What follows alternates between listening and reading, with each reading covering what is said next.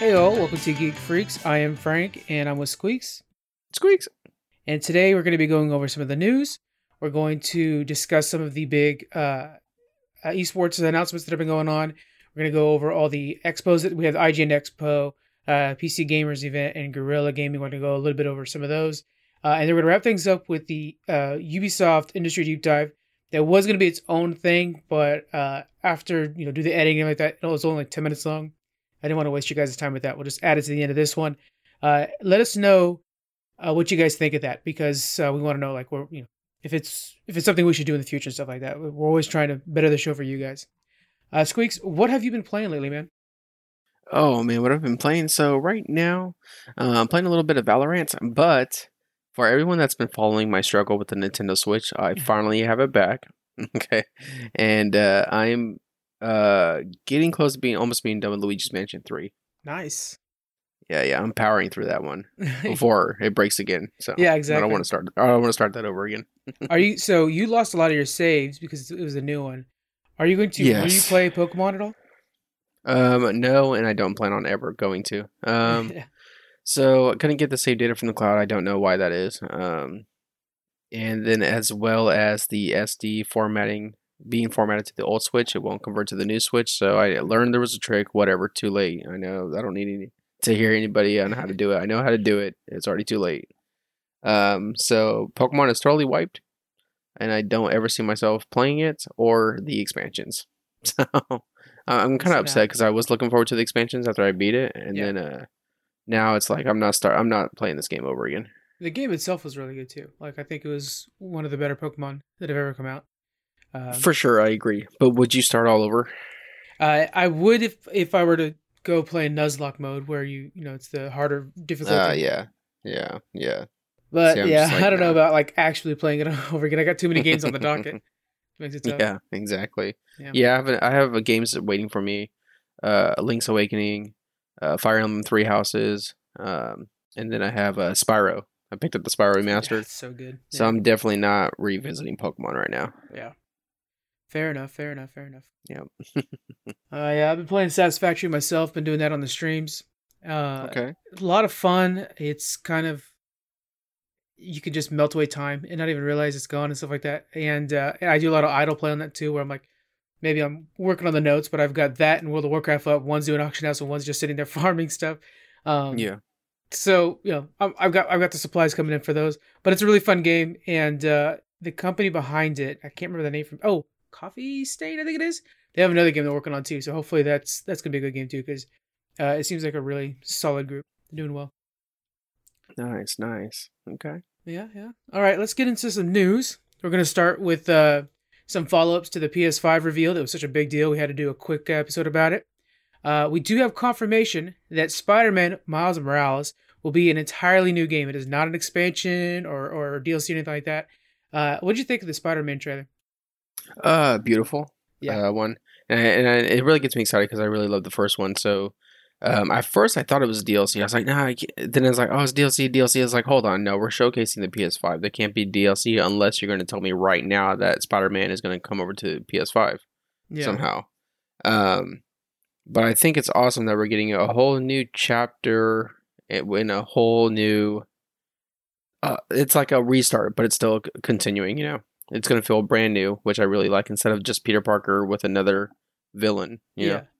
know? Um, so I really like how we're handing the torch to uh, Miles, and I'm kind of looking forward because I don't know too much about Miles. I'm a I'm a type of type of person that's just like I like to stick with the classic. You know, I want Right. to see classic Wolverine. You know, just anything in the original characters. Yeah. So I'm kind of looking forward to uh, playing Miles Morales and what kind of villains that is in his universe. Yeah, I feel you. I'm the same way. I'm, I'm a big Barry Allen fan for Flash and stuff like that, like the originals. Um, Mhm. I am too. It just it looked really cool. It looked like they're kind of going with some of the darker tones with those stormy nights and stuff like that going on. Yeah, yeah, Uh, the soundtrack sounded amazing. It just it looks cool. Very fast paced uh, fighting. Uh, it's stunning. I mean, the PS5 impressed me all around, but it looked really really good. hmm Uh, we also found out the Control, which has been this kind of quote classic. People are going nuts for Control. Uh, it will be yeah. coming to the PS5 and Series X with full ray tracing, and that's it's just such a massively popular game with all the particle effects they're using during this game. Uh, it's just nuts. I had one friend that was just like, when he found out that it's coming to PS5, he's like, that will be game changing for the for the game itself. Um, have you had a chance to play Control at all? That's so crazy. Yeah, so I played a little bit of it, but then got distracted. It was, I think it was during Black Friday, so I was buying a bunch of games Yeah. during that time, of course. Um, so um, I played a little bit of it. Now, do I? Now the question is, do I finish it because I have it, or should I wait to play it on the PS5? Did you get it on the PS5 or the PS4? I have it on Xbox One X. Okay, so you'll get it on Um, the Xbox Series X if you want to buy one of those. Ooh, that's a big purchase for Control, though. yeah. Gotta be super dedicated to Um, a game you haven't finished yet. So we'll see. It's super. Uh, it's a super mind twist game. Um, so yeah, you know what? Yeah, I don't know. I don't know. Uh, that that's neat though that we're kind of getting um, some of the later uh, developed games kind of crossing over to the next generation now. Yeah. Uh, the last game that really of note that did that that was like, oh, that's such a good move was Grand Theft Auto, and I thought it was funny that they started off this this PS5 event with saying that Grand Theft Auto 5 is going to the PS5, which means it'll be on three different generations. Uh, it shows the value of that game and, and how much money it brought into Rockstar. It's so much freaking money. We were talking about it yesterday, and I think it was like 120 million or something like that, or billion. Gosh, be. that's that's that's so crazy, and it's like uh the online must be huge still. Everybody it must be is. playing it for it to con- continue to go. There are Um, mods and constant support for it, and uh, Yeah. yeah. And I haven't played online. Have you played online? Uh, I played online when it was fairly new, but it's uh, so that's been a long time on That's PS4 though. Yeah. Um, but I enjoyed it though. I super love doing heists with other players, and I was like, this is what Grand Theft Auto should be: online, doing this huge mission, but everybody's taking different roles into that mission. That Yeah. was Grand Theft Auto. Yeah, I need to give it another shot. Maybe I'll stream that as me, because I, I remember one time I logged into it, I had some like connection issues, and I was just done. Uh, I- so I Mm, haven't really played sucks. it before. Um, I Mhm. might have to give another shot. Uh, next up, some uh, those internet sleuths are out there. They found out by measuring the disk tray that the PS5 is going to be the largest system in the modern gaming. And when you actually see it Oh. compared to other systems, it's freaking huge. It's way taller than the Series X. Yeah. Uh, it's bigger than the PS3, which has always kind of been this like big system, uh, or the Xbox One, also kind of a bigger system. Uh, it's just it's just really long. Not well, it's kind of bulky. It's a little thick if you have the CD tray, uh, but generally a really long uh, system. It's funny because like when I'm seeing these things, one of the first things that pop in my head is like, how's it going to fit on my entertainment system and or center? You yeah. know, uh, the Xbox is already kind of this weird squared fat shape, and it's like "Ah, I guess it's going to go on top or something like that. Now with the right. PS5, I'm like, okay, uh, hopefully it can lay on its side fine. Although it doesn't look like it's really meant to at all. Uh, oh, do you think that thing goes sideways or is it just up and down? You know, it looks like it's made sideways, but if you kind of look at it, it has this curve on the. You would think the bottom part, because if you got the disc version, the tray would pro- possibly on top. Yeah. Um, um, but they're showing it off a lot like it's supposed to be. But you know what? Like the PS4, though, you could do both as well. So I wouldn't put it past that. You st- you can lay on inside. Uh, yeah, it seems like it would be so such a hindrance to not do it that way. Yeah. So uh, we didn't get your opinion on the PS5. What did you think of of the system itself and some of the games that they announced? Uh, the system itself, um, design wise, um, uh, okay, okay. So I say I will like it, but I'm not in love with it. But I don't hate it. Um, I like the fact that they it looks like that next step into the future. It really looks futuristic, and that's what I like about it. Yeah. That it really feels like when I do open this box, that it feels like I'm uh, I'm going with the next generation of gaming. Um, that's kind of why I like the the controller a lot when that was first announced. I was really digging the controller. Um, one thing, um, style wise, I do like how they bring in the light back, the little blue light that's uh like kind of in the curves or in the grooves of that system. Mhm. Um, um, but I also like the line that they're coming out with it with the headset um, to kind of match the same feel. So I think when the PS5 comes out, I will probably plan on buying that headset as well. Yeah. Um, um, and what I liked that Xbox always did, and correct me if I'm wrong, if PlayStation ever had one, is that the remote that they're making for it. I think that's awesome. had one, but Xbox has been really good about pushing it more. But PlayStation does. I know the PS3 one I had, um, but I like that little remote. It looks good. Yeah, it looks nice, and I and I like. Um, I mean, I use the remote for the Xbox app. Um, but it'd be kind of nice to. I know Xbox One has a controller. It'd be nice to kind of get one in my hand as well instead of just using an app. Will you buy the camera Um, as well, or no? I don't think so. Like what? What for? Streaming. Right? Uh yeah, true. It is HD camera, right? Yeah. Uh, did they say the specs on it?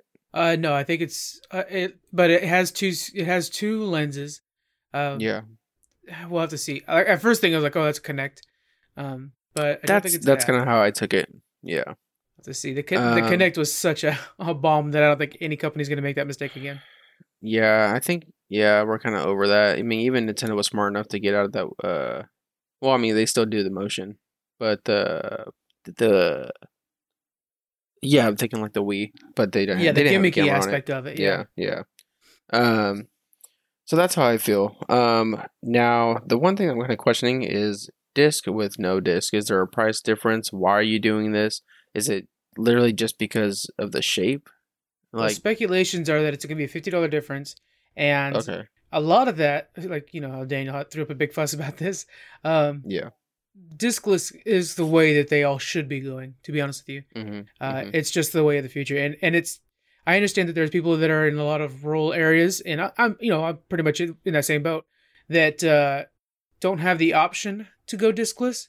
But then you should have to buy a separate attachment that plugs into it that they maybe sell like they do with the headphones, um, because it's it's such a waste of time for the for the for the majority of the gamers, especially outside of this country, uh, where internet is so much faster. Like yeah. it's just crazy that they still. I mean, Xbox One was not going to have a disc, and then because of the outcry, they added the disc. So it kind of just Yeah. tells you like, you know, at this point we still have the problem. I don't know. So what what do you do? You think it's just people that love hard copies that don't want to let go and move to the future? Like No, they I- need that collection. There, there probably is some that are that way, but I think a lot of it is that there's people who don't have the internet connection to be able to reli- reliably download games. Uh, so they would shut off a lot of their rural market if they were to do that. Um, we just gotta get we gotta get everybody on board with faster internet. I mean, it's yeah, but it's it, but even at that, when I buy the newest Call of Duty and I put it in, it still takes like three hours to freaking download, and it doesn't even feel a difference to me. If you are you saying if you like put in the disc to download it? Yeah, yeah, Yeah, that's that's the thing is a lot of times now they have these like install processes, so it's still going to take a long time. But um, some of these, you know, the rural communities, it takes days to download these 90 gig games. Um, so I, mean, or you know, I remember when I was over at the other house with the uh, under with like the one megabyte or under, it took me two weeks to download Shadow of War. yeah. That's crazy. You know, people Um, are beating the game before I get it downloaded. Yeah, so, but but you're right though. Like the to get that change, or whatever, where everybody can go diskless. Um, but I think I'm going that route finally. Um, and um, so okay, cool. It's a fifty dollar difference. I mean, that's not really gonna like you know that doesn't really do much for me, really. Um, it's not a huge difference to me. But I think I am going diskless for because I'm making that move to finally just because the thing is like okay here's here's one thing okay now it has 4k hd a 4k hd player Mhm. that's fine but then we're getting to this point where streaming will eventually just all be 4k streaming Yeah. right Yeah, oh yeah. I mean, like all of Amazon Prime is, or a majority of Amazon exactly Prime is. yeah Stuff like that, exactly yeah. um so movies physical i mean why is it it's almost phasing out period because i used to be a huge Oh, yeah. person to collect disney movies that my my thing was a disney movie collection i have a bunch of them and now it's like since disney plus is like well you know it's super more convenient i don't have to pay really anything for the you know and i get them all Yeah. um so i just don't see a, a hold on to disc games what was daniel's argument for having a disc tray still He's stuck in his ways, and you know, Yeah. we, you and me and him all have DVD collections. But even I understand that now mine's becoming like a record collection, where it's something you don't necessarily use often, Eh, but it is something that you are proud of. Uh, Daniel's still, I think, stuck a little bit more in the I use those more. You know what I'm saying? Yeah. Uh, yeah. So it'll it'll be a bit, and he has some stellar internet. Of course, he throws out the cash for it. Uh, so Yeah. I'm really surprised by that. For me, as long as it has USB support, because there's some times where oh, if it's not streamable, I'll um, procure a video another way, and I need to be able to have a USB input, which everything has that now. Uh, which is, which perfect. the PS5 did show on the front, right? It had that USB. uh, yeah, actually, I think it has. Yeah, I'm pretty confident. Yeah, Yeah. I think I did see two as well. Um, so that's how I feel uh, about the system itself. The conference I enjoyed a lot, and what I liked most, and I think many could agree is that we actually got game a little bit of gameplay of Yes. a majority of the games, and that was nice that I uh, actually got to see a little bit of the, say the Kin Kena Bridge of Spirits, if I'm saying that one Dude, right. Dude, how cool Like, that one was kinda- look? Yeah, extremely pretty. Yeah. Um, one that really caught my eye, which uh, I think I'm going to pick up right away, is uh, Ghostwire Tokyo. uh-huh.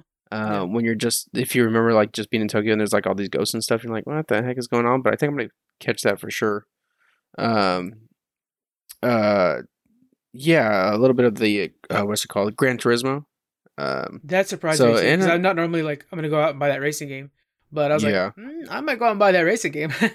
yeah, it's really nice. I mean, I played uh, Forza's for sure, Yeah. and um, those were always nice. Um, but I never played a Gran Turismo, so maybe this maybe I'll finally do it. But the one thing I did not like the gameplay of being in the driver's seat. I'm gonna say that.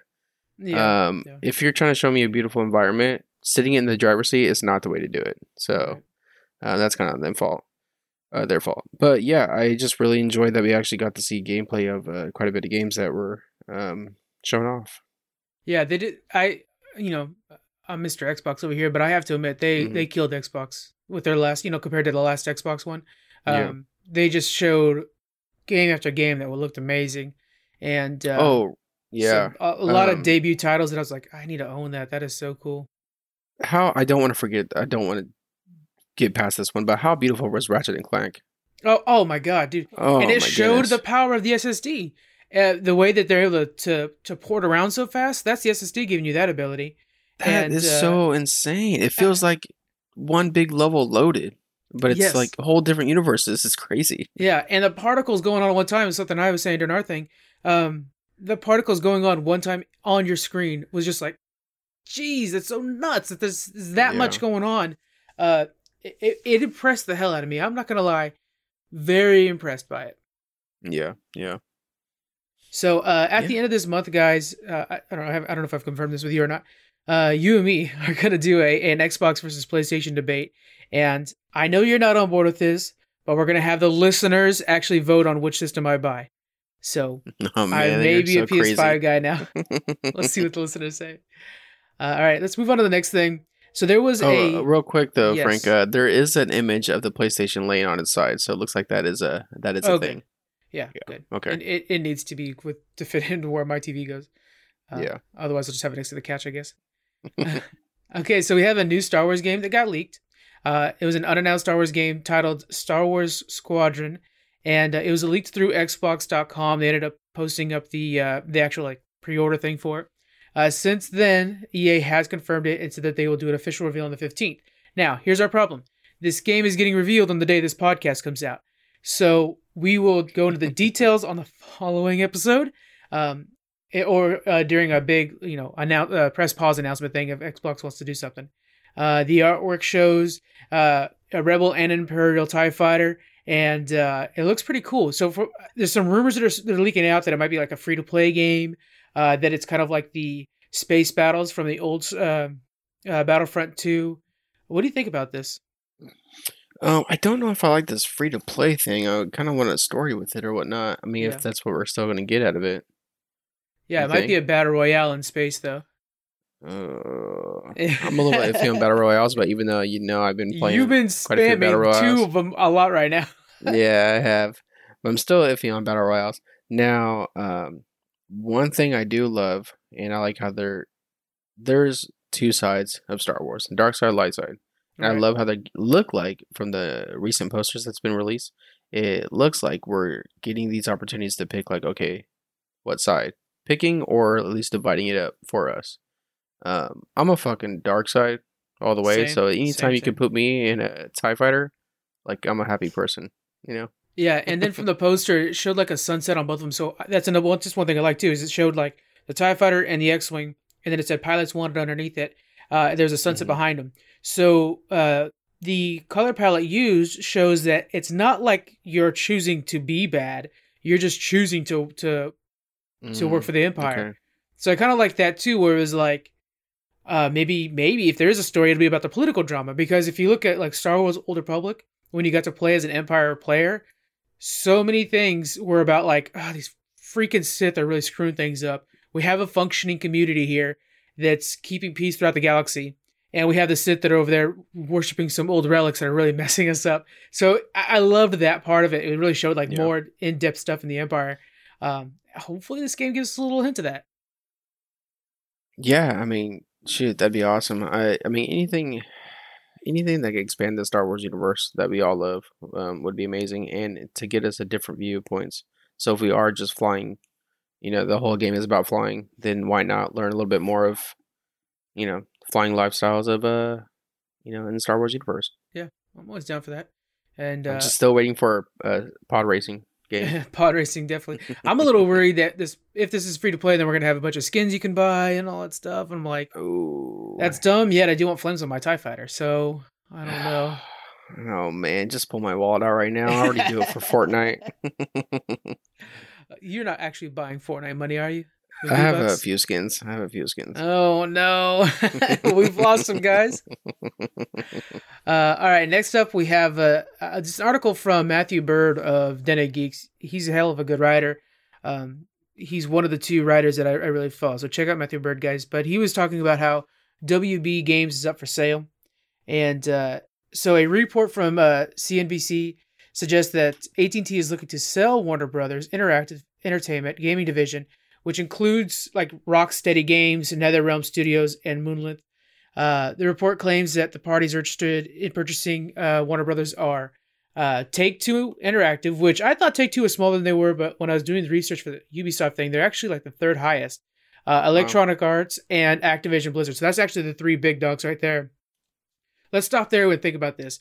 Uh, Warner Brothers, they have Lego games, Mortal Kombat, yeah. Harry Potter, Batman, and Shadow of War universe, all the Lord of the Rings stuff. Which of those companies do you think can handle those IP the best? Oh man. Um, I think. Fuck, I don't want to say it, but I'm gonna go with Activision or EA. Yeah, Um, I think it'd be nice to see Ubisoft kind of get in there and do a little bit of Harry Potter, different different games with Harry Potter.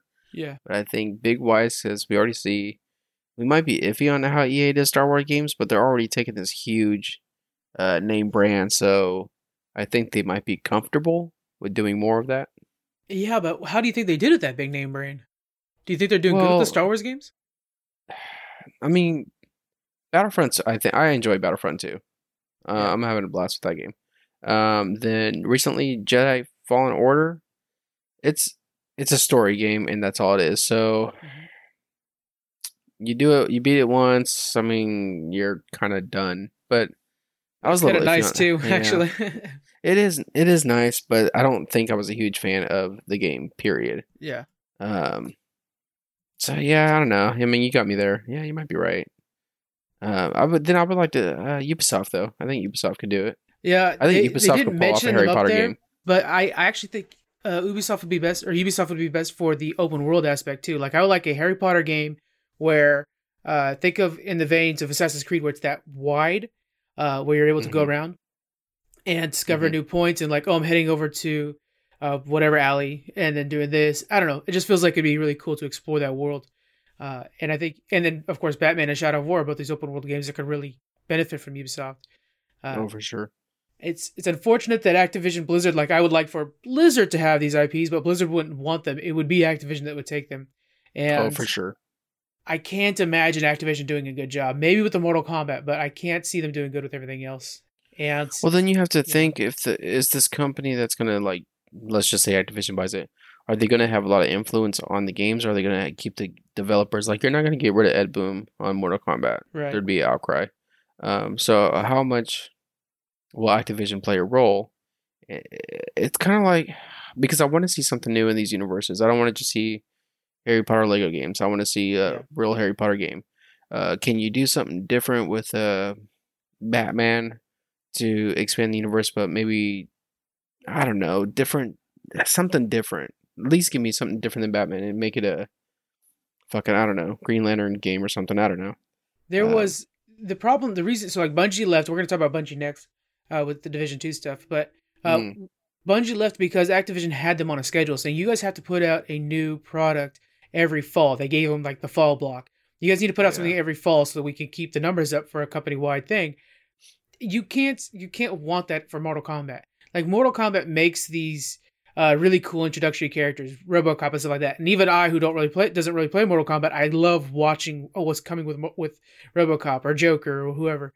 Uh, if if Activision had that, they would be on schedule to release one of those every two months. Like they wouldn't let them stop. And while on face value, that's cool, you're gonna get more characters. That just means you're gonna be putting out more games for less um, developed characters. You know what I'm saying? And I think we'll get that for Okay. everything. Even if a Harry Potter comes out, it may be really good at first, but then every year will be a new expansion for Harry Potter that might, you know, ruin things. Then you might have to go. Then I think Ubisoft would be best, and the reason why I say that because Activision has them on this, uh, say one year schedule. Well, Ubisoft learned that lesson with Assassin's Creed, and they're trying to push out Assassin's Creed every year, every year, and then it just kind of get to this point where like all these Assassin's Creed gonna, games kind of suck, and then now we're seeing a little slower pace, and hopefully with Valhalla. Um, I mean, Odyssey was okay. I'm not a huge fan of Odyssey. I thought Origins was good. Mhm. But hopefully Valhalla is another example of hey, if we sit back, take our time, um, you know, we could create a way better game.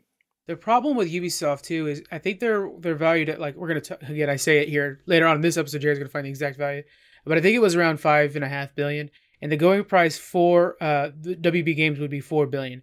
It would be a huge undertaking for Man. Ubisoft to buy them Yeah. Wow. when EA could handle it. You know what I'm saying? Epic Yeah. could handle it. They got Fortnite money running in.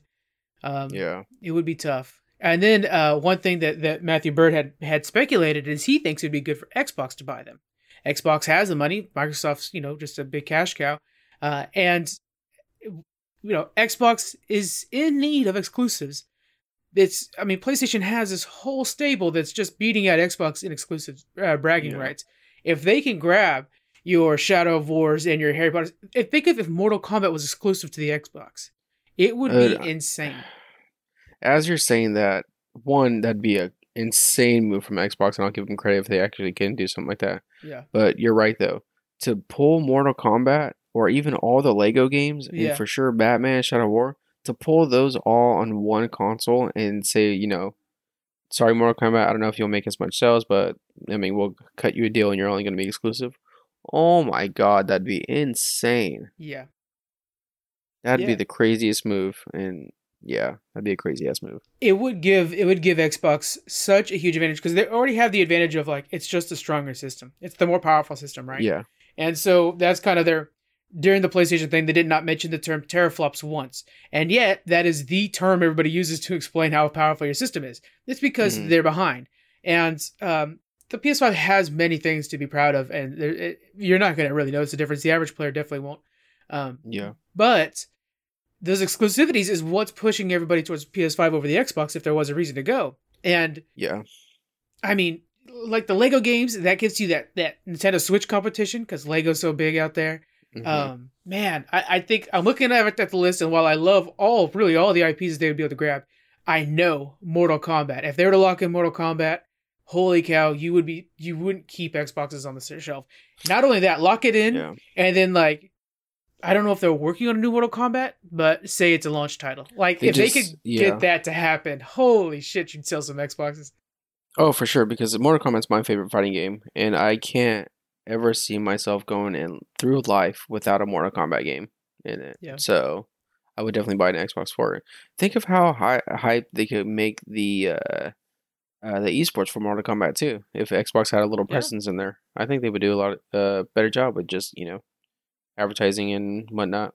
And it would go good with their cloud gaming uh, that they're doing, all, all the cloud gaming for um, Okay. xCloud or whatever Yeah. it is. I mean, Yeah. it would be perfect. You could play Mortal Kombat on your phone super easily. uh, it would be pretty amazing. It's we'll have to see how things go. Uh, you know, that was all speculations. Right now, it's the big three that are after him. Uh, but I'm hoping this doesn't affect all those good IPs. I, I hate for somebody like Activision to buy them, and then all of a sudden we're getting these rush jobs that really Yeah. hurt the game over overall. Yeah. So let's move on to the future of Destiny 2. This is a company, Bungie, that left Activision uh, because they felt like they were being pushed too hard. They made a promise to their uh, players back when the game first came out that they would put out a game that was going to last 10 years.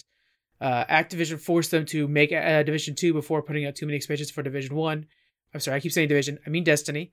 And uh, and so now, uh, with Destiny 2 fully under their own control, they have announced three new expansions coming up, uh, one for each year. So the expansions are called Beyond Light, The Witch Queen, and Lightfall. Uh, what do you think about Bungie's pr- approach to Destiny 2, expanding the life of the game? Well, I think it's I think it's I think it's pretty smart. Yeah. Um, for the fact that it's pulling me back in. I told myself I'm not gonna play Destiny 2 Mhm. uh, anymore. Like I put quite a bit of hours on it. I got the expansions, didn't really play them afterwards. But now it's like getting this since they're coming on the ne- next systems, like this revive, you know, and it's Yeah. like, oh, now it has my attention. So now it's like, uh, maybe I will like kind of get my hands back into Destiny 2. Yeah. But it's so weird. I think because we're just used to like, if this game was just called Destiny, you know, I could Mhm. see it to be like this whole 10 year game. But with Destiny 2, it just feels so wrong. You know, maybe because I'm so used to World of Warcraft, right? It's just World of Warcraft That- and then expansion name. Well, that is why because if you look at Final Fantasy Yeah. 14 is their MMO Mhm. it does fine and then there's uh, Guild Wars 2 Yeah. is that MMO. so th- there are a lot of sequel ones you and me both participate in the original so Yeah. uh, th- that is that is one thing uh, but I, I actually so I, I bought the original game loved playing it I never really played the expansions got other games to play yeah. but this one seems like the one to go back to. So Beyond Light's our first one, right? And then uh, the story it's going to be focused on trying to control the darkness, which is the big bad of the whole series, Yeah. and it's meant to sort of combine all the the mixed match narratives going on into one story, so that new players when they join back in, they kind of know what's going on. They don't feel like they're being overwhelmed with this crazy uh, long story. So Okay. you know, this is a good time for me to come back in. I think I might actually try this to play this again. Now, if you uh, are you if you put in Destiny 2 and this expansion is out, are we starting at that expansion? I think uh, I'm not sure, but I think for this one they would do that because they're also then- adding adding like the time walking thing called Destiny Content Vault. So you're still gonna be able to try out all the old stuff. You don't necessarily need to play through it because you're gonna be able to try it again as they are on a rotation to come back for players to try out. Okay, and then if so, I was gonna ask if there's like a like how World of Warcraft does it right now, where um, you know, you can kind of uh, if you pre-purchase, you get this certain level character to start off with, so you don't have to be so far behind starting Yeah. at the original Destiny 2. Um, I wonder if they'll do something like that as well. That would be a smart move, or at least to think like where hey, after you level, once you hit max level, you'll get a crate that just gives you gear that's like really bad or Okay. like decently bad gear. But if you were to play the game the whole time, you'd be okay. You know what I'm saying? Yeah. to where it's okay, like this is okay. gear you need to do the next expansion essentially that would be nice Got it. Got it. Got it. Okay. uh yeah so uh, players will be traveling to jovian which is a moon of europa and uh, they're going to be fighting a brand new faction they're putting into the game that's going to be loyal to the darkness uh, so i'm not sure if they're going to be getting rid of the darkness after this expansion i just think that they're setting it up to actually be to return as the real bad guy and uh, with this new faction it's going to be a faction that will probably be battling throughout three expansions and uh, kind of set up this idea of like something that'll continue to always be a problem. Like, okay, going back to World of Warcraft, the Void Lords, or uh, like the Lich King's always been somebody to worry about. So something like that, something that actually is a concern because sometimes the darkness fades out and we're like, oh yeah, we're worried about these one dudes, and it feels like, yeah, isn't there a big darkness coming in that we should be concerned about? It's like, oh no, no, don't worry about that yet. Um, so it'll be interesting. I'm I'm I'm down for this, and I think I'm actually coming back. Yeah. Yeah, I think I will too. I think I will. It does have my attention right now for sure. Yeah. Uh, next up, we have some more Batwoman drama. It feels like every week there's some more Batwoman news after Ruby Rose left. So, uh, Ruby Rose says she's not coming back for season two. A little refresher for everybody. Uh, but we have two important leaks that actually reveal the future of the series. First of all, uh, first off, we know that they're not going to just recast uh, Kate Kane. They're actually going to go for a whole new character they're inventing for the show. They'll be taking the cowl, and they're going to be killing off Kate Kane, which is the real uh, um, Batwoman, uh, to make sense for this. So I think this is the best way to go about this because you don't have these like weird things where people are seeing this because there's a lot of crossovers. So if you had um, Barry Allen come over and like, oh, let's work together, Batwoman, and it'd be like, oh, you look a little different, ha ha ha, and try to go. You know what I'm saying? That that feels Yeah, too yeah. cringy. This Yeah. makes more sense to me. How, do you think that's a good way to go? I think so because if it wasn't something like this, it was something that I brought up earlier, where you just throw someone in there, but you just kind of go with the flow and pretend like nothing happened. Yeah. Um, so I kind of like that they're doing a little, uh, a little thing for it to make it fit in. Yeah, yeah, I, yeah. I like that idea better. Uh, and then we have a new storyline too, so it'd be kind of like where you're you're seeing her become Batwoman, and that arc could be interesting to watch. Um, Yeah. we know that the new Batwoman will be Ryan Wilder, uh, who's inspired to pick up the cowl after uh, the new villain of the series, Scarecrow, kills her brother. So I love that we have Scarecrow coming in. He's going to be this like whole series bad guy. This guy, kind of like um, I can't remember his name, but the bad guy for Black Lightning. He's always the bad guy. And uh, while he has lackeys that he's fighting, there's always that one big bad. Kind of like for Daredevil, there's always Kingpin. So Scarecrow, mm-hmm. phenomenal bad guy, and he's very CGI friendly because gas is cheap to make. You just do green gas here and there. That's like, oh look at that. Uh, the only CGI you really need for Scarecrow is when somebody's tripping out, and you don't necessarily need to always show them tripping.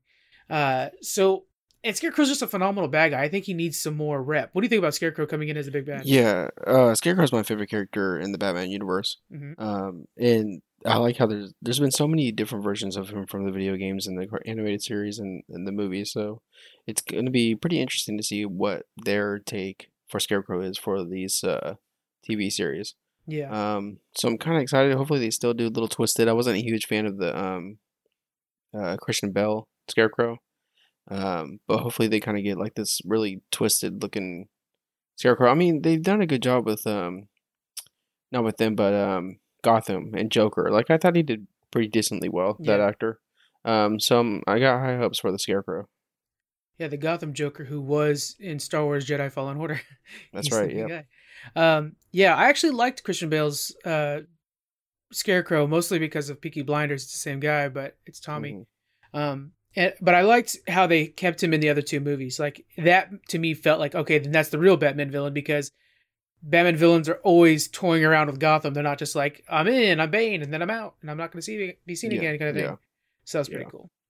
Uh, last up for news, we're going to go over. We finally have a pretty good size list of all the movies coming out uh, with their new release dates. So uh, let's look at 2020. We have three big movies to talk about. New Mutants is getting an August 28th release date. Not going to guarantee that because man, that that movie has mm-hmm. been shuffled around so much. Uh, are you even excited to see that anymore? I'm totally not on board. Uh, just, uh, just let it come out on a streaming service, and I don't yeah. care. They should have done that. That's the only mm-hmm. only reason I would actually go out and watch it. I don't know if I'm going to watch this yeah. at all. It just it stinks of Fox, and I'm so done with Fox's X Men. so I am too. October second. This is the first one on the list that I cannot wait for. That is Wonder Woman 1984. Everything about this looks good. We finally have some visuals of Cheetah, and they just went for it. They, it's full on Cheetah. So uh, Wonder Woman, I cannot wait for this. Uh, what do you think about Wonder Woman? Are we going to the theaters for this one? Uh, I would love to. Um, uh, I mean, I love the first one. Mm-hmm. Um, little iffy on the, you know, the kind of like the villain towards the end. But yeah, um, yeah. yeah, I love I love Wonder Woman. So if this is an opportunity for me to get back in the movie theater seats because of what we've been going through, then I would yeah. love to have Wonder Woman be my first movie to go back and see. That that's my goal. If everything's down enough, because uh, you know I'm I'm okay with being extra precautious. Uh, that's why we're still recording remotely. Mm-hmm. But uh, I'm hoping by October second, everything's cool. I'm going to go see Wonder Woman. That's my goal. Yeah. And then November 6th is going to be Black Widow. That's going to be my E3 replace or my uh, BlizzCon replacement since that's when BlizzCon normally would be. Uh, so I'm going to go all out for Black Widow. Maybe I'll do some cosplay for that. And uh, oh, okay. that's like six months after it's supposed to be released, which is pretty nuts. All these movies are like, a lot of them are done. You know what I'm saying? To think that they're coming mm-hmm. out so much later than they were already completed is pretty mm-hmm. crazy. But yeah, I'm excited for Black Widow. I think that's going to be a good one. I am too. I think I am too. I'm a little uh, I'm kind of hoping that uh, we get that uh spy movie feel, you know. Yes. Um, but I'm a little iffy with the uh character that uh I'm gonna say his name Stranger Things uh Hopper. Yeah, yeah. Uh, I'm a little iffy on that character, but other than that, um, pretty excited to see uh the spy feel movie, and hopefully yeah. it's like that. I hope he's not too much comedy relief, and it looks like that's what they're making him. Just the jokes. Oh man, I'm so tired of jokesters in Marvel movies right now. yeah, they got to cool it. I mean, we have Spider Man; that's his job. Um, but everybody else can just like be good heroes. Be great. Yeah. Uh, okay, so for 2021, I'm just gonna list them all, and then we'll go over what we're excited for the most. So for 2021, we have Eternals coming out on February 2nd. That's close to Valentine's Day. Morbius will be here March 19th. Shang-Chi, Shang-Chi, Shang-Chi will be May 7th. Then we have Venom, Let There Be Carnage will be June 25th. We have The Suicide Squad, the new one will be August 6th. We have The Batman, October 1st. Which they should have done the 31st, whatever. Spider Man 3 will be November 5th, and Black Adam December 22nd. Next year is going to be awesome. Uh, yeah, it is. I it's gonna have a hard time narrowing these down, but I'm gonna I'm gonna pick a couple of them that I'm really excited for. Shang Chi was gonna be really cool. Uh, the Batman, I cannot wait for this. I hope it's the restart of all of Batman's, and then Black Adam. Uh, there's some hints that we're gonna have Spider-Man return for this, or uh, Superman return for this. Uh, Shazam's gonna be in it, and then we have The Rock joining DC movies, and I think he's gonna carry Crazy. DC into the future. What are you excited uh? I could I could totally agree with you. I think if you get this insanely superstar superstar actor uh to play in this uh the DC universe, it'll definitely carry it. Now, how long will we have him in the DC universe is a, is one question. How long are we going to keep Black Adam a villain in the DC universe? Uh, so I can't imagine that uh, the Rock is just going to play one movie. right. Yeah, he's gonna he's got to pop in here and there. I think he'll be Then there gets me- Thanos, which I'm I'm down with. Yeah, no, for sure. But then that gets me thinking. Spider-Man 3 always has high profile actors for villains. yeah. So can DC do the same thing starting with Black Adam? Uh, and that'd be awesome to see.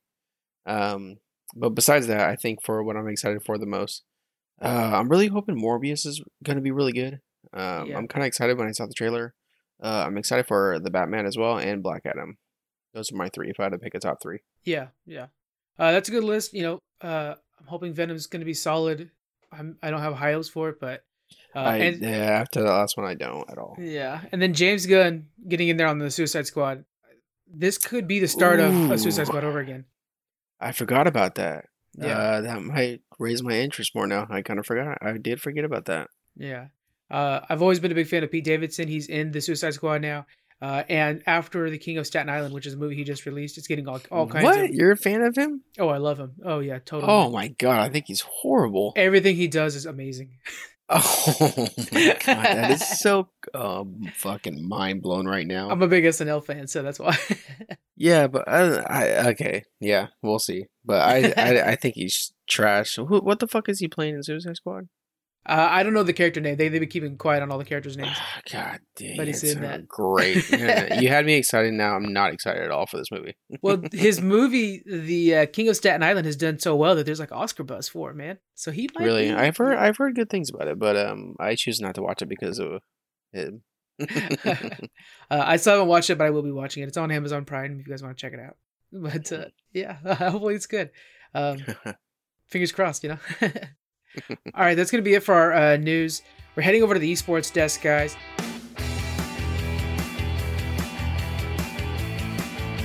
Squeaks, do you have anything you want to mention on esports? I know we had some Overwatch stuff going on.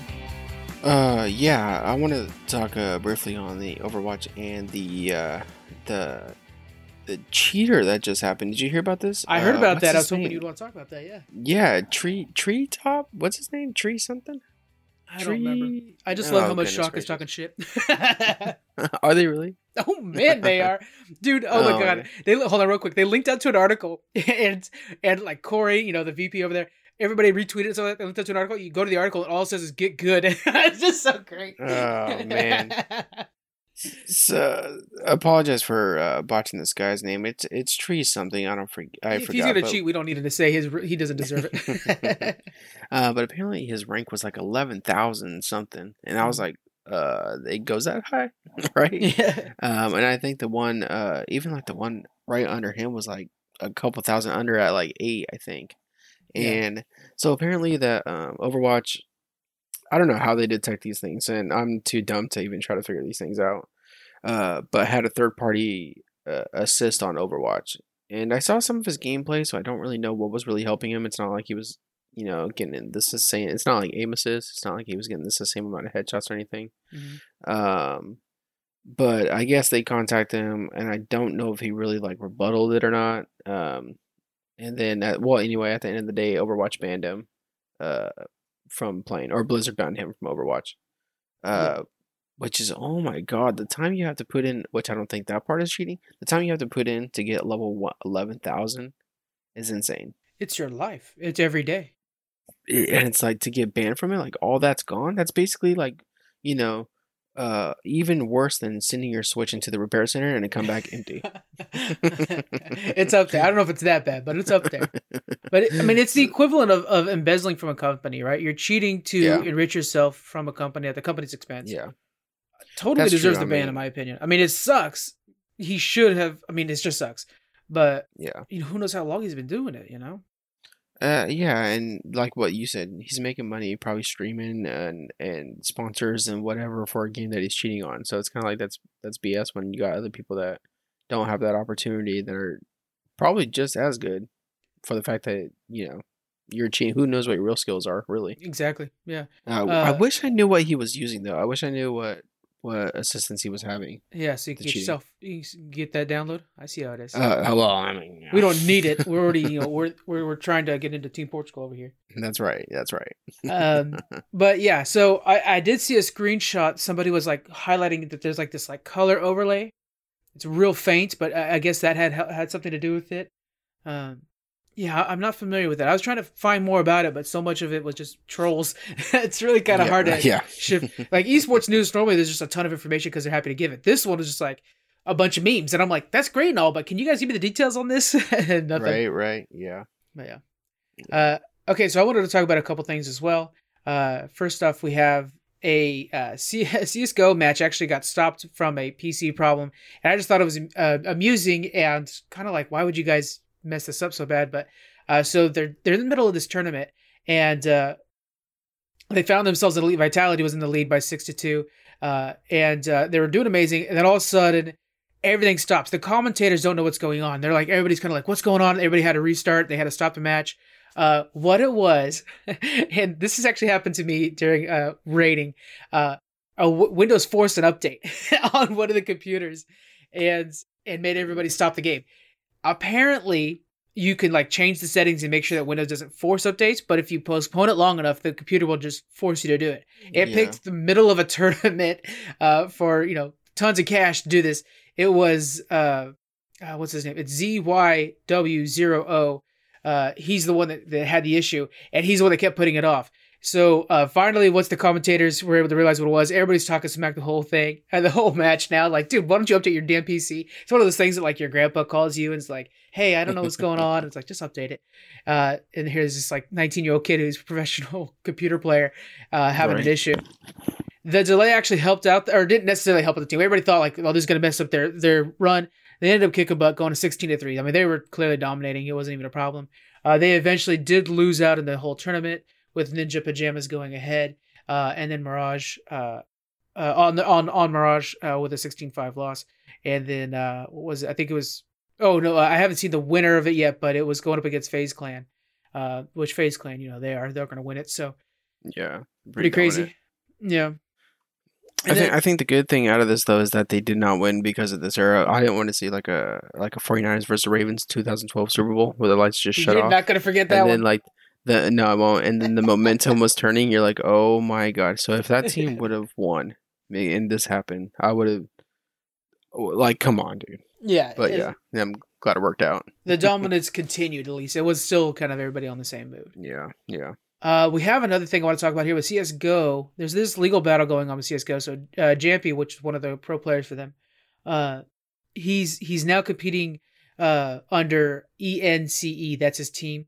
And uh, and anyway, so he filed a lawsuit in March up against CSGO, saying that his account got banned, and they're saying, oh, it's because you know you were cheating that he got a VAC ban and stuff like that. And his argument is like, oh no, I, I made multiple accounts, which happens even like not pros. Like Daniel does this on League of Legends kind of thing like that, where you have one account that's like, I'm gonna work on getting the rank up on this one, and another account that's for fun.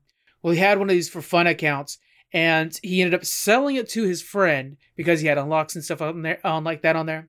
And then the friend got banned, but that ban went towards his account name and ended up getting everything banned, uh, which takes out his livelihood and everything like that. So him and his lawyer are suing Valve for two hundred and sixty-six thousand euros, uh, and trying to get the the ban removed. That's their main thing, and then all this money as well.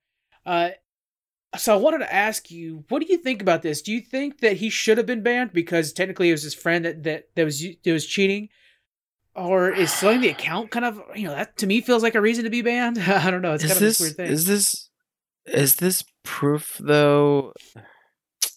Is there proof that for sure that it wasn't him touching it? Because that'd be my thing. If I was the game company, like, okay, well, everything's in your name, so I can't blame you for it because you're the irresponsible person for having the account and then selling it because of whatever perks were on it. You know? They are providing Uh, proof that it's not him that was playing it, but I don't necessarily know if it's good enough proof. Yeah. What do you, What do you think as a company? Do you think like, well, you're the irresponsible one, and you know, Personally, yeah. I, I mean, we I tend to side on the video game companies on this one because it's so uh, there's just not enough regulations in esports right now, so it's really hard to figure out which way to go with things.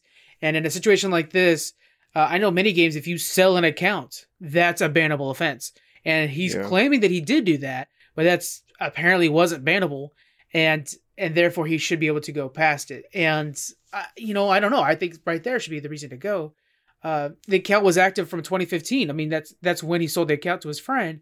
Uh, so it's like, dude, I mean, I don't know. It's it's been around for a long time. That's you know four or five years that the guy's been playing on it to finally get banned. They should have plenty of records showing which where the IP address was for that particular account. I don't know. Do you think? Yeah, it's kind of tough because you're selling the account. You're selling the account because it's like, okay, what you got these little perks or whatever. And you're like, okay, you can have it. It's for fun. It's not really like helping you do anything Mhm. or improve your skill. So, yeah, I don't know. It's not like, I don't know. It's not like murder or anything. I mean, it's nothing like the account is helping you improve your skill and gameplay. It's just probably some cosmetic shit or whatever. Yeah, Um, but yeah, I mean, if you want to be like a responsible person, I mean, your name's all over that account. yeah, yeah. I think I think if you sell the account and then you're going to become a pro, it's your responsibility to make sure that everything under your name, which is like just like any other company, Pepsi doesn't Yeah. sell something and then like like oh it's going to be fine. You For have sure. to make sure that everything under your name is accountable. Especially you're, you're I mean you're a pro in that game. You got to watch over your friend and like I would just not let anybody have my account. That seems like an easy one, but um, Yeah. I don't know. Two hundred sixty six thousand. That seems pretty steep for for the Dang. lawsuit. We'll see how it goes. All right, last up. This is something that you and me are going to try. Uh, Yes, we are. there's an exploit that was discovered on Sombra, and it's wreaking havoc in the games. So there's a video that was posted to Reddit. A uh, and what it is is when you have a Mei and a Sombra together, they do this little trick where so there's there's certain match maps that have these basketballs, right? And uh, you and me are always constantly playing with those. You're trying to make a hoop. We still have yet to do that, Uh, I'm horrible. but your brother somehow got it done. Oh uh, my god, that guy. Yeah, Sombra has this ability to teleport to her beacon. So what she does is she puts a beacon on a basketball. They let it roll outside of the starting zone, and then Mei launches into the air by lifting up ice below it. Then once it's high all the way up into the air, Sombra teleports to it and gets stuck above the video the actual map's level. And she's able to stay up there. Once up there, she's able to shoot down at enemies without being attacked back. She's even above Pharah's and Mercy's and stuff like that. So it's this crazy thing where she's just sitting there above the skybox, untouchable, and there's no there hasn't been anything to shut this down yet. So people are like, "Oh my god, there's a there's a Mercy and a Mei, so we know, or a Sombra and a Mei, we know what's going to happen." Like Mm, everybody's just yeah. exploiting the hell out of this. Uh, I don't know. we got to try this out, man. it's just crazy. I want to try it out because I just want to experience like what what other people are seeing besides just being in the video or watching the video. But the thing is, like, how far? Because I haven't seen the video. How far is the? How far? eh, How high is she up? Is it hard to aim? It is, and her Uh, weapons are very close range. So you're you're Exactly, mostly just yeah. a nuisance, not necessarily winning the game for your team. Yeah. So I don't really. I mean, I understand if you were like a widowmaker and you're hanging out out there. Right. Yeah. Um, but for Sombra, I don't really see like how much, you know, that she does or how much damage can she put out being that far away. Yeah, if it was Um, if it was somebody that has because you you also can't affect or use any of her effects, which is where Sombra's. I mean, her weapons are really secondary. She is all yeah. about you know you know shutting down people with hacks and stuff like that. So, um, yeah, she's not very effective. I think it's just a fun nuisance, and I think that know- might be why it hasn't been shut down yet by Overwatch. It's it's sure surely going to be soon, but. Um, I think that's why they're kind of dragging their feet on it because they're like, well, I mean, what are they going to do? They're actually making their team go four to uh, five to six, realistically. Yeah, you know? right. Um, now thinking about it, can you do this with the Symmetra? Can you? Uh, probably not though, because I was wondering if can you put her teleporting on the ball? It's probably too big, huh? I think it would be too big, and I think it actually Yeah. plants to ground.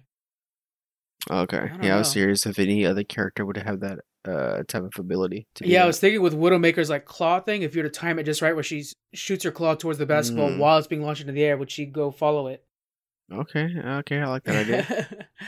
oh man, I'm sure. I you know we're sitting here thinking about it. I'm sure there's a million people who already have thought about this and are working on Yeah. working on different routes. oh yeah, I'm sure. And pretty soon, Overwatch will be like, no more basketballs. they're gonna over, they're gonna overreact like crazy. That's funny. Uh, okay, so that was esports desk, guys. Last thing we want to talk about, uh, we're gonna have a Twitter poll up. Uh, we've been doing the esports desk for about two months now, and we want to know what do you guys think about the esports segment.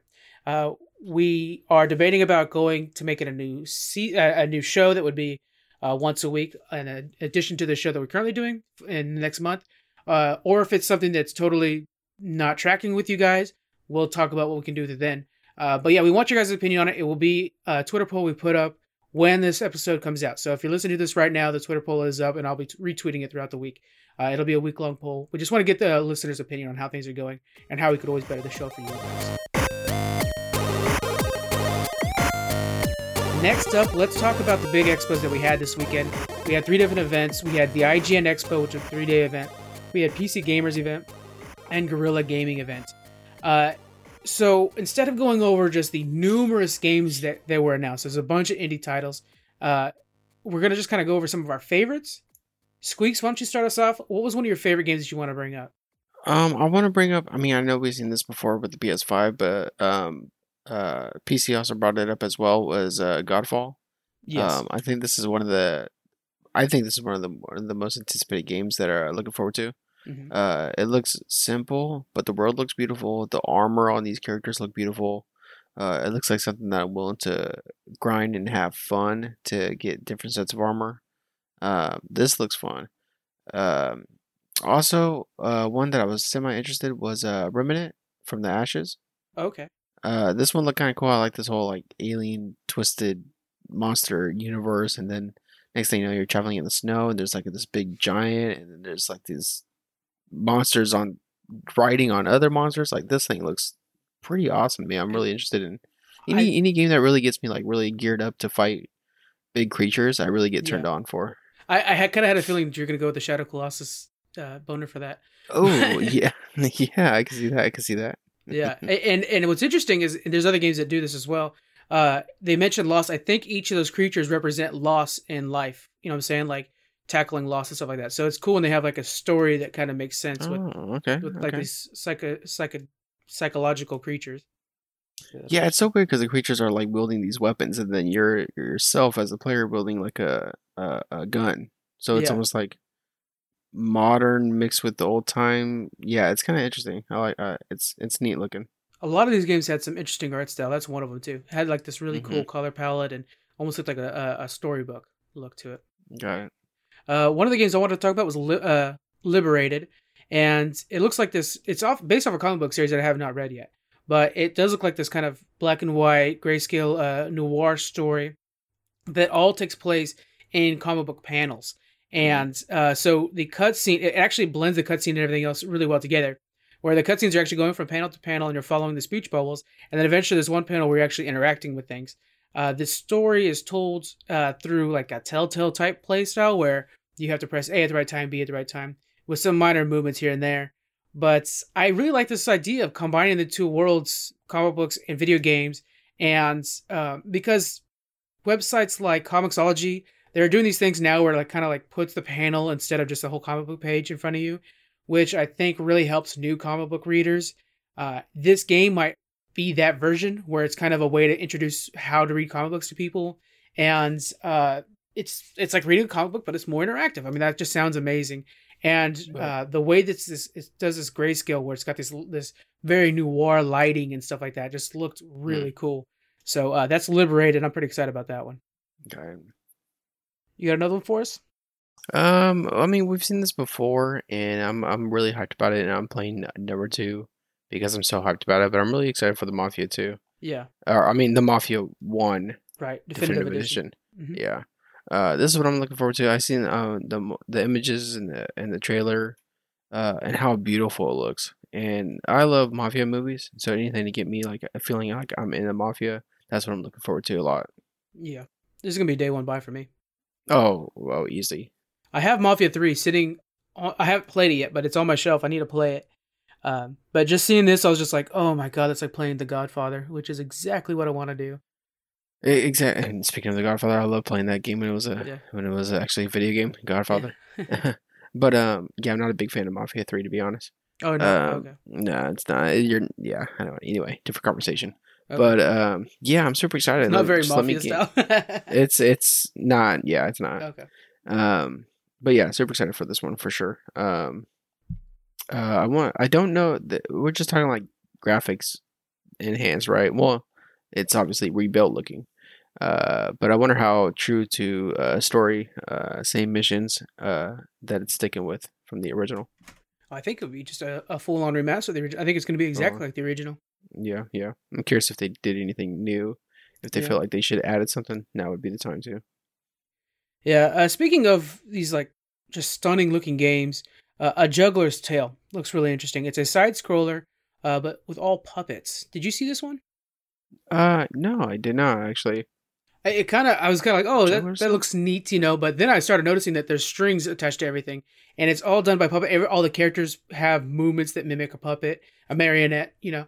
And uh, even the like, say, like you walk up to a dragon, like all of its limbs will be puppeted, and uh, it, it just looked really cool. And then it had these like very heavy weather effects that were um, working well with the parallax movement and stuff like that in the background and in the foreground. Uh, it just it looks really cool. It's one of those games where it's like kind of like Ori, where I'm just like I want to take my time to really notice how the grass is moving and stuff like that. This reminded me of that. Uh, and then another visually stunning game was this Airborne Kingdom, which is a city builder but all on airships. So you're doing a city builder while you're flying over, uh, you know, uh, an old uh, landscape underneath you, and you're adding some steampunk esque kind of things to your ship and trying to create a, a sustainable city. So think like Frostpunk maybe, but instead it's airships. Uh, so that seems really cool, and that, that was Airborne Kingdom. Two really beautiful looking games. Uh, you have any more for us there, Squeaks? Um, you know, I think I'm gonna get bored of this game, but one that I thought looked really pretty myself was uh, I'm probably gonna say this name wrong. Pro Pro something. What is that? Probiotic or Pro Pro? Probiotic. po, no pot and no no Potionomics. oh, okay, yeah, Potionomics. Am I saying that right? I, I think you are because it does look like it's like alchemy based. Okay, okay. Um, so I think that looks kind of interesting. I mean, only because it, the base I'm basing it off of how pretty it looks. Yeah, uh, but it looks like a game that I could be very bored of. Um, Yeah. Other than that, I I mean, I was looking at New World for a little while. Um, that looks for New World, man. kind of janky to me. Really? Um, yeah, I just I just don't like the movements on these characters. It really does feel. Um, I don't want to say too PC, but it just feels too not fluent. Well, okay, so I don't think you've played a game in that genre before. So if you've played Ark, it's the Ark genre. There's these these survival Okay. social games. Uh, Okay. I have a friend playing it right now in the alpha, and is just he's just crazy for it. Really? Okay. Yeah, It's made by Amazon Games, and uh, it's one of their three titles that they're they've just released in this year. Um, and I like that they showed some of the character design in it because beforehand I didn't know what the character design would be, and, and you know I've been hearing again from the friend that's like, oh yeah, there's these big monsters and stuff. I'm like, what? That doesn't seem right with what you've Mhm. seen. No, no, no. This shows you, yeah, there's some crazy monsters that you're working to fight. Uh, and then you can see that there's going to be almost like a class design in the game, which is something that's not typical for this genre. Uh, I, I think it looks very cool. Hmm. It, it's just that you have to be familiar with the genre to to Okay. appreciate the movement and stuff like that because it does. It's it's not like it's sharp, but you got to think that basically everything on that map is movable and everything on that map could be destroyed or rebuilt uh, Oh, and stuff like that. So the map is so big that that it, graphically it's as good as it can get because Okay. everything's so big. But yeah, that was okay. actually one of the ones I, I was excited for too. Um, another game that a friend's been telling me about that, that they had the trailer for was Torchlight 3. Uh, I actually played Torchlight 1. We put out a video uh, when it was free on the Epic Games Store. You guys can check it out on our YouTube channel. Uh, Torchlight 3 looks great. It's bright and colorful. It's a dungeon crawler. This is classic, and you know all the Torchlights are classic. But uh, now is in early access on Steam. You guys can actually play this game now. It's one of the few that they actually announced that was like boom out now. Uh, so if you're a dungeon crawler fan and you like something that's really bright, say you like uh, Minecraft Dungeons, excellent game, but you want something that's a little more hardcore, go to uh, not much more hardcore. I'll give you that much, but it is a little bit more. Mhm. Uh, head over to Torchlight 3. That's a really cool game. but yeah, I think I mean uh, West of, of Dead was was beautiful, but it's we've already seen a lot of that stuff. Uh, but I mean, I, I just can't wait to play that game. Uh, Almighty Kill Your Gods was pretty good, but I think that's generally it. There wasn't a ton of stuff announced for me. Anything else that you saw that looked really interesting? No, uh, I was gonna say uh, in Sound Mind, just because I'm kind of into the, the little horror genre. Yeah, But uh, you know, that's just me grasping. I think I pretty much um, I'm happy with like the few that we talked about here. Um, Yeah. I wasn't like too crazed like with other conventions or other announcements, I guess, from other companies. yeah, the um, PS5 announcement was amazing, and I think that kind of overshadowed anything else that happened. Yeah, I'm looking forward to the next Xbox One. Then I really want to see Yes. um the the step up. I think Xbox is kind of like, ah, god damn it. I hate to say They're this about feeling that it. company, but I think they're like, oh shit, we need to make sure to really announce something crazy because the PS5 was was. I mean, they're just the internet traction. Everybody's saying like the trends are showing, man. This thing got some traction. So I yeah, think I think Microsoft saw that and they're like, okay, it's time to announce something huge, GTA Six or something like that. yeah. I guess they got um like the most views of a uh, announcement or whatever like that. Uh, Yeah. people watch, but then at the same time, you kind of say like, oh, because of COVID, you know. True, Uh, that's true. So yeah. it's kind of hard to base it, but I wonder how overwhelming that number is. We uh we actually streamed it on our stream, and we had a couple friends hop into their Discord. So uh, the next big announcement, we'll do the same thing. We'll stream it on our Nice, stream, and I'm. I'm sure Sony will take it off at some point. But right now they haven't, so they haven't caught us yet, guys. uh, we're too small to fail, and so, Yeah. Uh, but yeah, that was a lot of fun to do, and um, we're, we'll do that for the future one. So if you guys see like, oh, the Xbox thing's going on, maybe I'll swing over to to Geek Freaks and see how their stream's going and see what they're saying about it.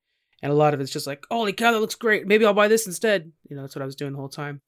Uh, this is it's amazing. Like this is the first time I can think of where I'm actually probably just gonna buy both systems because they're oh damn. they're just both really doing a good job, hmm which is crazy to me. Because normally I'm just like Xbox, and then everybody else will buy PlayStation, then I'll have nobody to play with.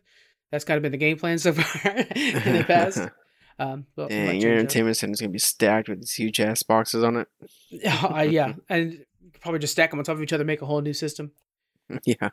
But uh, yeah, so it's been pretty good. It's been, but I, I think one thing we've learned is how much we miss E E3. E3 seemed to Yeah. really bring out the best and kind of showcase the best first, and then like, oh yeah, let's watch the PC part uh, as like bonus content, and then when you have a show that's based off that bonus content, it just falls so flat that you're kind of like, ah, man, you just miss E3, you know? Yeah.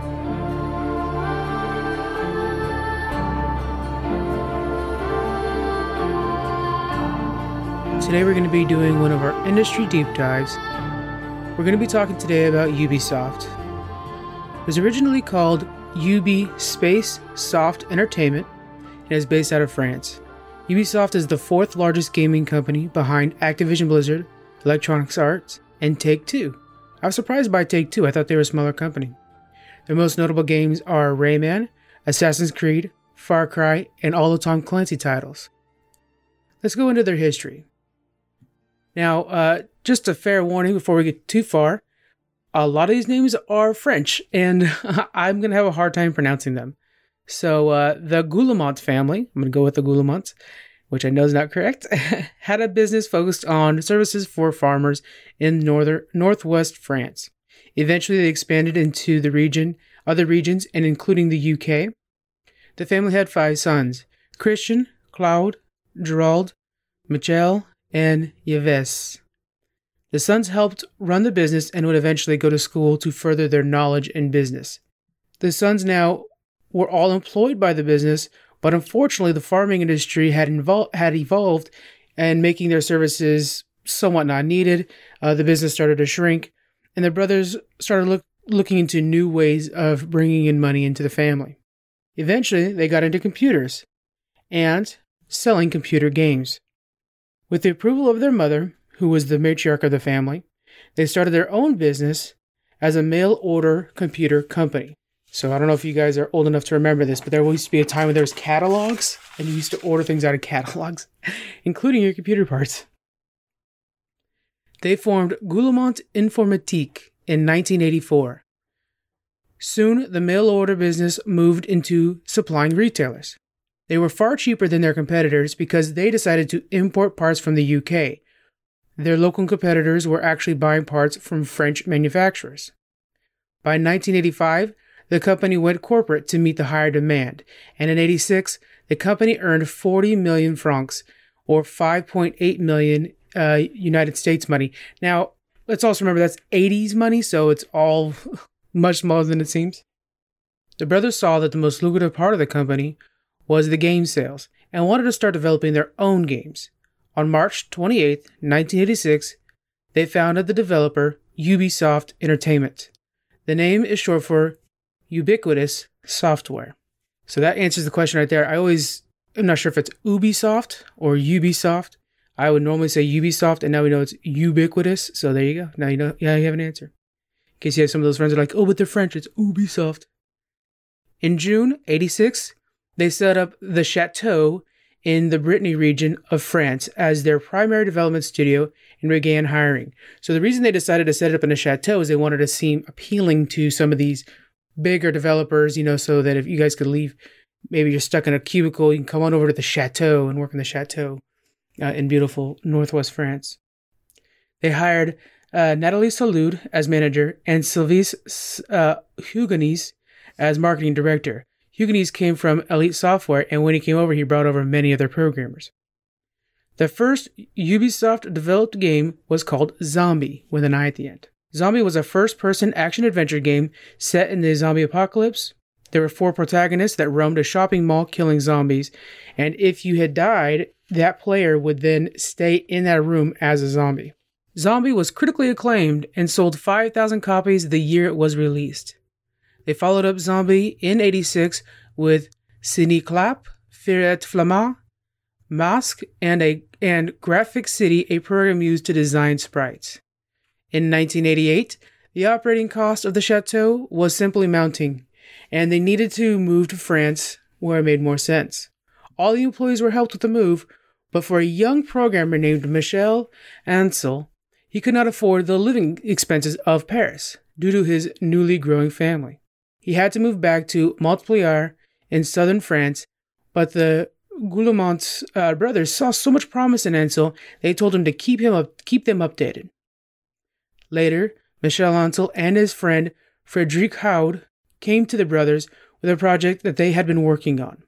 The game looked bright and beautiful, and Michel Guillemot wanted to make the game a staple for their brand. They would work on the new game in their new studio set up in Montreal, which is not Montreal, Canada, that comes later on, Montreal, which housed a hundred developers. Their goal was to hit the next gen systems, the, the Atari Jaguar and Sony PlayStation. In 1995, the game was released as Rayman, and it was a huge hit. This put Ubisoft on the map. While releasing their new hot title, the brothers were also hard at work with securing distribution. They locked down France, making them the distributors for the nation, and started working their way into other country, countries like Germany, UK, and the US. In 96, one year after Rayman, the company went public and raised 80 million US. They then opened studios in Annecy, Shanghai, Montreal, Canada, that's the one we're talking about, and Milan over the next two years. Ubisoft was huge in Europe, thanks to Rayman, but they had a hard time getting into the very lucrative US market. With the internet becoming mainstream in 99, the brothers founded companies like Gameloft in other countries so they can secure licensing. In 2000, they purchased Red Storm Entertainment, and with this came the Tom Clancy games. Working with Red Storm, the team developed Rainbow Six and Ghost Recon right away. In 2001, they grabbed Learning Company's entertainment te- uh, division, and that gave them Myst Classic and Prince of Persia. Ubisoft Montreal quickly went to work with Prince of Persia, seeing the potential of the IP. They developed Prince of Persia: The Sands of Time, which was released in 2003, another massive hit for the company. Finally, in September 2003, Ubisoft decided to combine the name into one word, Ubisoft that we know today, and introduced the swirl, which again we're all familiar with now. As the 90s and early 2000s went on, EA Electronic Arts, had also grown as a gaming name to be reckoned with. The companies were often allies, but had become fierce rivals over the years, and in 2004, EA purchased 19.9% shares in Ubisoft. The brothers called the move hostile, but admitted it was their fault for not being as competitive enough. Rumors spread throughout the Ubisoft staff that EA would slowly take over the company.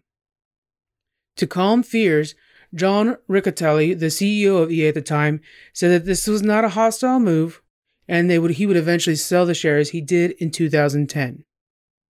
Ubisoft Montreal was trying to follow up the massive success of Prince of Persia, The Sands of Time. During development, the story shifted greatly. The new story involved assassins and the Knights Templar. They decided just to start a whole new IP with this and made Assassin's Creed. Over the decade and into the 2010s, Ubisoft would continue to expand by purchasing companies or titles. They also invested more into the Montreal staff, growing them from 500 to 3,500 today. Ubisoft is now a powerhouse, valued at 6.4 billion in 2017. They survived multiple takeover attempts by their hometown rivals, Vivendi, in 2015 and 2018. They established 35 Ubisoft title development studios in cities around the world. They still own 14 other studios under their umbrella. Outside of games, they have made the Uplay PC based client used to launch many other titles, and they've also developed four game engines Anvil Next, Disrupt, Dunia Engine, and Snowdrop. Snowdrop is the one they use today. The Ubisoft Film and Television Division uh, developed 2016's Assassin's Creed, 2013's Rabbids Invasion, and they worked on 2020's Mythic Quest Raven's Banquet, which had a Mac from Always Sunny in Philadelphia in there for Apple TV. Recent titles that are going well that they've released Rainbow Six Siege, Ghost Recon Breakpoint, Just Dance 2020, The Division 2, Brawl Brawlhalla, and Roller Champions. I have not tried Roller Champions out. I'm going to have to give it a shot. Brawl Brawlhalla, if you guys haven't played that yet, it's free to play and it's very fun. Upcoming games we have Gods and Monsters, that's a totally new IP. Watchdog Legions, that's the third in the Watchdog franchise. And Rainbow Six Quarantine, this is a follow up to the classic Rainbow Six titles. And of course, Assassin's Creed Valhalla. That's the new hotness right there. Everybody's excited for that one. All right, guys, that's a little bit of the history behind Ubisoft, how they became who they are today, and uh, a name we all know and recognize.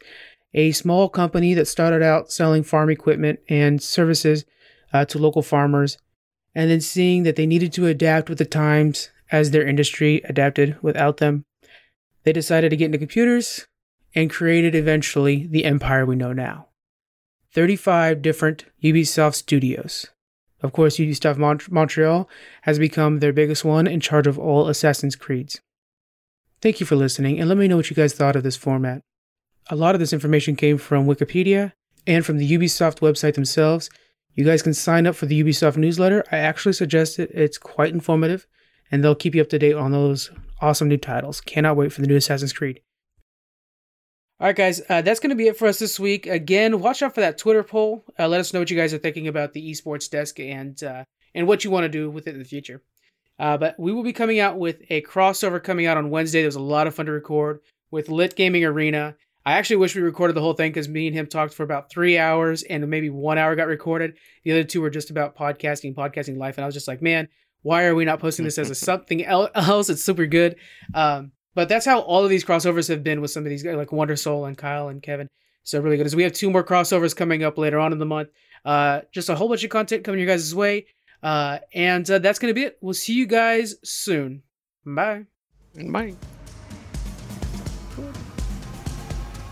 Hey guys, do you love talking about characters from different universes fighting through battlegrounds? Then check out the Crossover Collision, where Evan the Great and JVD discuss comic book battles that come straight from the pages and to your ears. So check out the podcast every Friday on thevillainsdemand.com.